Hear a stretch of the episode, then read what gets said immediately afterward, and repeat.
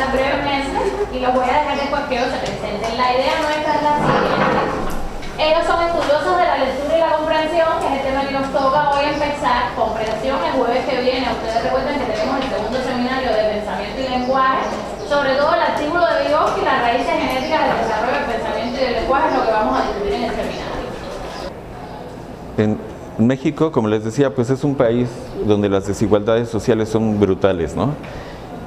Y incluso muchas veces yo en, en mis propios trabajos de investigación, más que usar el término clase social, a veces uso la palabra castas.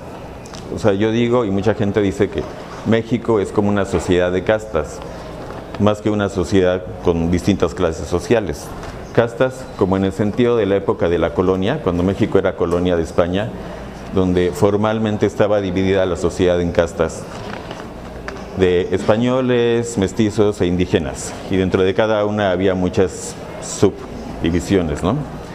Eh, eso tiene muchas implicaciones para el proceso educativo y para los procesos de aprendizaje, pero depende desde qué perspectiva teórica o disciplinaria se vea. Entonces, yo quería comenzar haciendo un dibujito aquí. Digamos que eso representa a una persona obviamente existen muchas perspectivas. Entiendo que lo que presentó Mercedes hace un momento es una perspectiva en parte orientada hacia lo cognitivo, de investigación cognitiva, psicológico-cognitiva en relación con el lenguaje. Bueno, las disciplinas académicas lo que hacen al investigar a los seres humanos o cualquier otra cosa es crear planos, abstraer del objeto real entonces, por ejemplo, uno puede dibujar distintos planos, podríamos hacer más, y decir, por ejemplo, nosotros somos psicólogos y entonces vamos a observar al sujeto o al ser humano como sujeto psicológico y vamos a ver nada más sus características y rasgos psicológicos, ya sea su proceso de evolución cognitiva o, o la evolución o el desarrollo de su personalidad o incluso los problemas o perturbaciones en su personalidad, en su salud mental, etc. Ves distintos aspectos psicológicos, pero también hay otros que investigan lo cognitivo. Entonces ven al, sujeto nada más como un sujeto cognitivo, como alguien que experimenta procesos de aprendizaje y de, de, cognición y entonces alrededor de eso se construyen teorizaciones y conceptualizaciones para explicar cómo un sujeto desarrolla su cognición. Y puede haber otro plano donde se vea el sujeto como un ser lingüístico, un ser de lenguaje.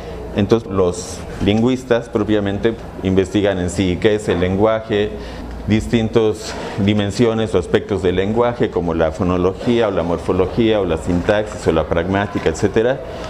Y en función de eso caracterizan y describen a las personas en ese aspecto. O sea, por ejemplo, uno podría pensar, bueno, ¿cómo es el desarrollo sintáctico de un niño o de las personas? O cómo es su proceso de adquisición de la escritura.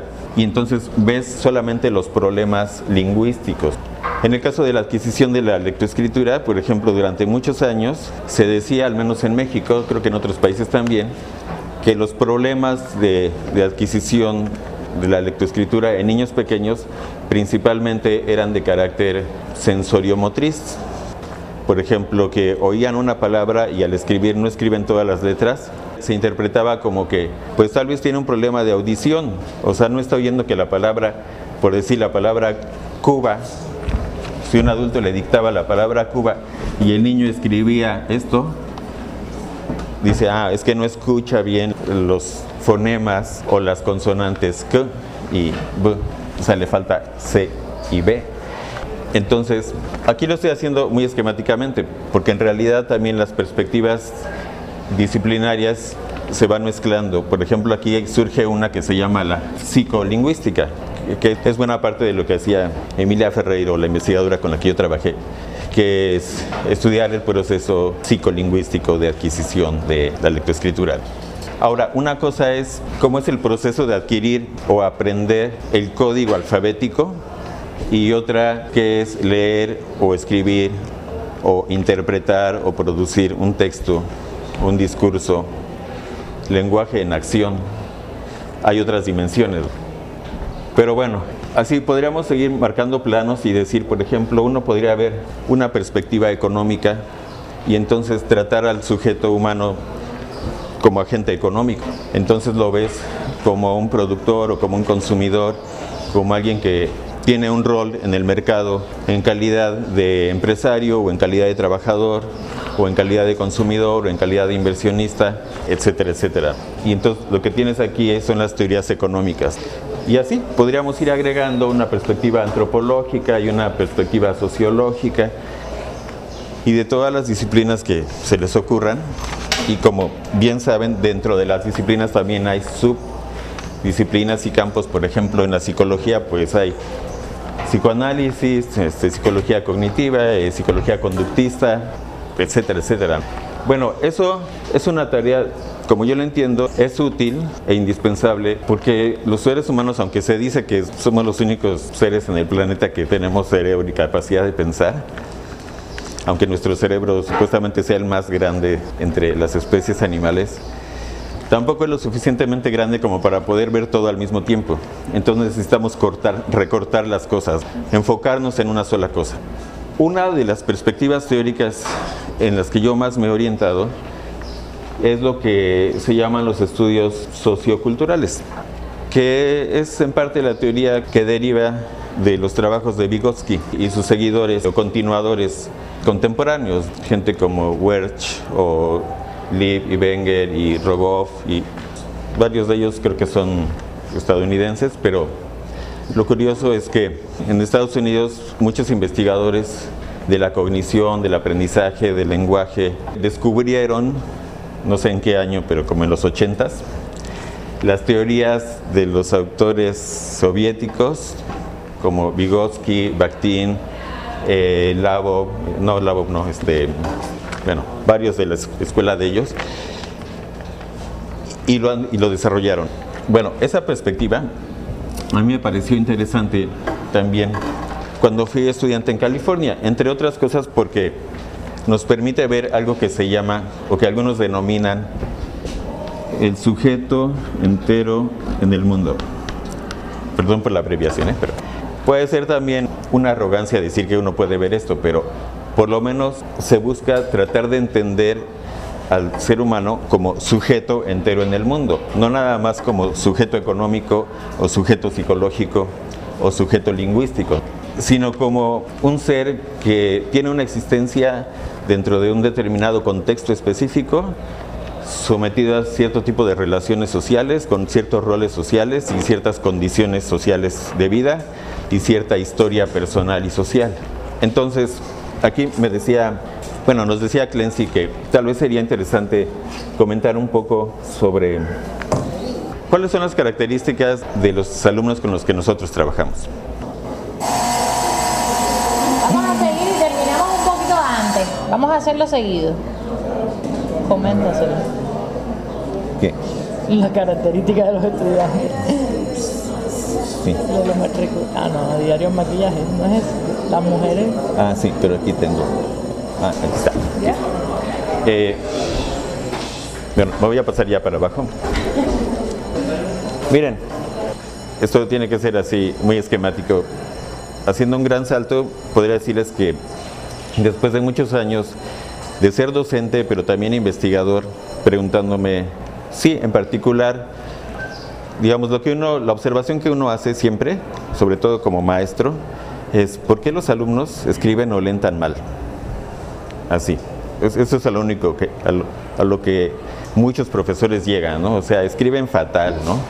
O les doy a leer tales cosas, o yo doy mi clase bien bonita, bien didáctica, y cuando les pido que hagan un ensayo o contesten un examen, parece que leyeron otro libro, ¿no? O otra cosa así, ¿no? Bueno, esas son las maneras empíricas, digamos, como lo expresan los profesores. Yo en particular pienso que las cosas sí son mucho más complejas porque una característica del sujeto real entero en el mundo es que es un ser complejo, sujeto al mismo tiempo a una variedad de planos de relaciones, ¿no? Pero uno que encuentro muy importante es el cultural e ideológico. ¿Qué significa eso? que ahí le podría haber puesto una, esa C no me acuerdo qué significaba, ah, cognición, ¿sí? pero podría significar cultura, ¿no? Bueno, la cultura, una manera de, de definirla es sistema de significados compartidos. Eh, ¿Qué significa eso? Que todos los seres humanos en algún momento de su vida, que generalmente comienza desde muy temprana edad, básicamente desde que comienzan a hablar, tal vez un poco antes, pero en particular desde que comienzan a hablar, se van identificando con, con ideologías, con símbolos y con significados, ¿no? Significados que eh, a veces se transmiten a través de prácticas que son actuadas, como el baile o escuchar música de determinado tipo, pero que casi siempre están ligadas al lenguaje. ¿No? Las personas al mismo tiempo que aprenden a gustar de cierto tipo de música o a bailar de cierto tipo de música, aprenden a nombrar esas cosas. ¿sí? saben el nombre de esas cosas. O la gente aprende a comer cierto tipo de comida y dice, le gusta tal tipo de comida, pero al mismo tiempo sabe el nombre de, esa, de ese tipo de comida. Entonces está construyendo y asimilando cierto tipo de cultura. El punto es que lo que nosotros llamamos a veces la lectura y escritura académica, que, que otra manera de decirlo es simplemente leer y escribir en la universidad, eh, es un tipo de cultura que está ligado a ciertos rasgos de las otras dimensiones. ¿sí? A veces, como yo lo digo, es la, la escritura académica y el discurso académico es un discurso de élite. ¿sí? Es un discurso que requiere que la gente no tenga, no esté tan ligada a la sobrevivencia económica, no esté tan pegada a sus necesidades inmediatas. Tú para detenerte a pensar y a reflexionar y a escribir un texto realmente meditado, informado por teorías, en donde estés poniendo en juego conceptos y terminologías que no usas en tu vida cotidiana. Necesitas no estar pensando que dentro de media hora tienes que ir a darle de comer a tu hijo o que tu mamá está enferma y, no hay médico, no hay hospital donde la atiendan, etcétera. Eh, y necesitas tener una cierta orientación cultural también e ideológica hacia el, hacia el discurso académico. ¿no? Entonces lo que yo veo es que un montón de los estudiantes en México eh, son gente no orientada académicamente por razones culturales. ¿A qué, ¿A qué sí están orientadas? Bueno, aquí les doy un ejemplo. Una de, una de las actividades que hago mucho, independientemente de la clase o la materia que yo imparto, es este, hacer que los estudiantes produzcan escritos de carácter personal o autobiográfico. Entonces, por ejemplo, una, una actividad se llama autobiografía cultural. Sí, yo les digo, elige una práctica cultural que sea importante para ti o haya sido muy importante en tu vida y escribe cómo ha sido tu relación con esa práctica. Muchos estudiantes mexicanos escriben alrededor del fútbol, yo diría por razones obvias, porque el fútbol es un sistema de propaganda ideológica permanente, así es como la película de 1984, bueno, la novela, este, no sé si conocen, ¿no? La historia de, la novela de Orwell que se llama 1984 donde es una sociedad donde la televisión tenía que estar prendida todo el tiempo, era prohibido no ver la televisión.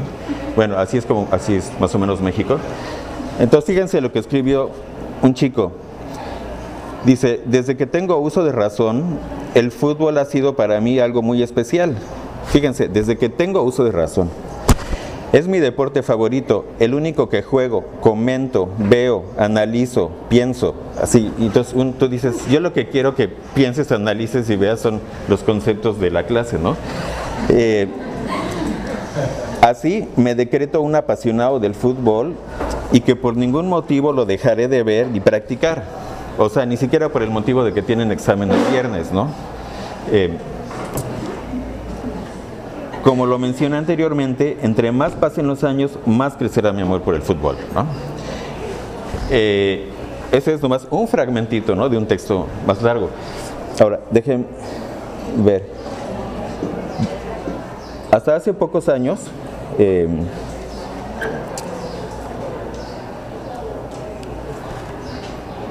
en México incluso yo pensaba y quizás otras personas que la afición por el fútbol era un asunto de género masculino, o sea que eran los hombres los principales fanáticos del fútbol. Pero a mí me han aparecido ya muchas autobiografías de mujeres, donde también son fanáticas, ¿no? Esta es una, por ejemplo, dice, hoy en día puedo presumir haber vivido muchas experiencias con mi equipo de fútbol. Una de las mayores experiencias que he tenido fue cuando se enfrentaron América contra Pumas.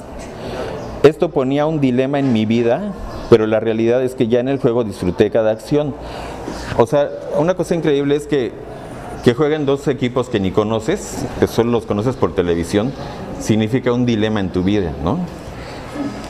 Luego dice, todo empezó con un penal a favor del América y así se mantuvo hasta el minuto 34 cuando el árbitro cuando el árbitro cobró un penal a favor de Pumas.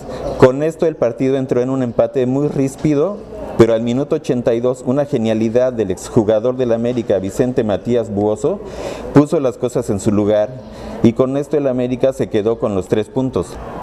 Y es así como completamente, como algo completamente ajeno a mi vida, se convirtió en parte importantísima de ella, mi pasión por el América. Bueno, no sé si ustedes sepan además que el América es el equipo de fútbol de Televisa, la principal corporación televisiva de México, ¿no? Em, bueno, las historias de lo que sean aquí era autobiografía cultural, pero si uno les puede escribir de lo que sea, están llenas de símbolos culturales que además en el caso mexicano, no, no sé, en otros lados, están llenas de ligas y vínculos a discursos, digamos, lo que desde el análisis de discurso yo llamaría discursos dominantes, discursos hegemónicos, ¿no? discursos de agentes con poder la televisión o las corporaciones económicas o el gobierno, ¿no? Por ejemplo, no sé si saben que ahorita en México hay un proceso que le llaman las reformas estructurales, ¿no? Sí, el actual gobierno está haciendo una serie de reformas, reforma energética, reforma educativa, reforma fiscal, etcétera, ¿no? Muchas de esas reformas, en particular la llamada reforma energética, lo que consiste en concreto, sin ningún juicio, lo que hicieron fue cambiar la constitución. La constitución decía que los bienes del subsuelo del país pertenecen a la nación, o sea, el oro, la plata, el petróleo y todo eso, ¿no? Le cambiaron la constitución para decir que todas esas cosas ahora pueden ser compradas por inversionistas extranjeros o nacionales, los que quieran, pero en especial los extranjeros importan mucho, ¿no? Entonces, tú das la clase, si te desgastas todo el semestre dando teoría económica y conceptos y simplemente dando la información así. esto decía la Constitución, ahora esto es lo que dice la Constitución, ¿no? Eh, la empresa de petróleo y gasolina pertenecía al gobierno, ahora pertenece ya a empresas privadas, cosas así. Y luego les pides que escriban un ensayo, el famoso ensayo, y entonces Obviamente sí me importa que tenga introducción, desarrollo y conclusiones, que sea coherente, eh, etcétera, ¿no? que sea una argumentación. Pero lo que está diciendo ahí el estudiante es, sí, exactamente lo que necesita México es una reforma de esas. Es exactamente lo que necesitamos, que vengan los inversionistas y, compren las empresas y las modernicen. ¿no? Entonces, bueno, esto pasó hace dos semanas, está escrito, ¿no? pero yo vengo haciendo, observando este tipo de fenómenos desde hace décadas, literalmente, y esa es una de las razones que me han llevado a mí a dejar de pensar en el problema de la lectoescritura o de la alfabetización académica como un asunto puramente o fundamentalmente cognitivo o lingüístico. Sí. O sea, en mis clases de argumentación o de literacidad, pues sí enseño características discursivas o lingüísticas del texto, pero, pero también lo que realmente me estoy preguntando es, o sea, no preguntando, sino observando, ¿tiene más peso lo ideológico? O sea, quiere decir que terminó el semestre o a veces terminó la carrera entera y la universidad no tuvo un impacto en hacer que los estudiantes se conviertan en personas mínimamente críticas que fundamenten sus juicios en evidencias y no solamente en, sus identificaciones ideológicas que traían desde antes de entrar a la universidad. Porque lo que ocurre es lo que en México llamamos, es como pasar por la universidad en blanco, ¿no? O sea, ya cruzaste toda la universidad, te graduaste, te dieron el título y sigues teniendo una mentalidad y un pensamiento clasista, racista, sexista, etcétera, todos los sismos que quieran. Y esto pues no es una no es una exageración. Casi todos los funcionarios y políticos en México ilustran el hecho, ¿no? O sea, el presidente de México, los gobernadores de los estados son gente que estudiaron carreras universitarias, ¿no? Y muchos de ellos son gente completamente indecente, clasista, racista y todo lo que acabo de decir. Entonces, eso plantea para mí una, un cuestionamiento de pues cuál es la, tarea de la universidad y si debemos poner atención o no a eso, ¿no? O sea, como enseñar muy bien las técnicas y estrategias cognitivas, lingüísticas y dejar que la gente siga saliendo, avanzando de, de semestre, de año escolar y, y, manteniendo ideologías de ese tipo, que al menos en México pues son fatales, ¿no? Bueno, ahí le dejo.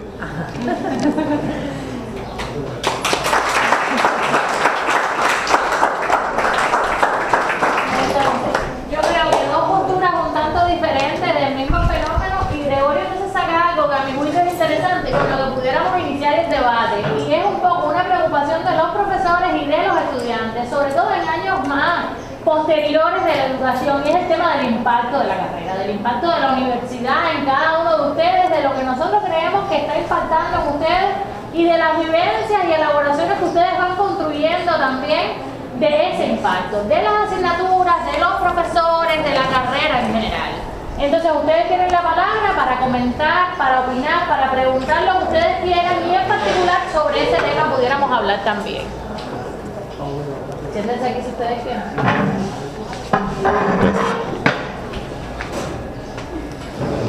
Ah, mira, aquí tengo esta. Algo que me quieran preguntar, algo que quieran Sí que comentar sobre lo que ellos hacen, sobre los estudiantes, sobre ustedes mismos. Yo preferiría que hablaran varios de ustedes y que después ellos entonces tuvieran la palabra otra vez. Sí. Yo iba a hacerle una pregunta a usted y hacer un comentario acerca de lo que usted dijo. Usted habló acerca de que que están Vamos a escuchar. en la, en la manera de escribir en los Estados Unidos que no han impactado, no han permeado mucho la manera de escribir a América Latina. Quisiera saber eh, acerca de qué procesos están, vaya, que hablar un poco acerca de eso, qué procesos son esos y no sé, que lo explicara para yo conocerlo. Y acerca de lo que dijo el profesor, eh, a mí me, me, me- vaya, me, me tocó mucho cuando usted habla acerca de la novela de George Orwell de 1984, porque yo creo que eso pasa, eso no es un problema de México, es un problema global. Y es, tiene que ver con esto que usted dice. El impacto de la carrera está, es como que un granito de arena en un muro muy grande, es mucho bombardeo mediático. Y es, yo creo que, como usted dice, la, la academia es una cultura, pero es una cultura que no es eh, la cultura hegemónica, como pudiéramos decir. Por lo menos no en la mayoría de las personas.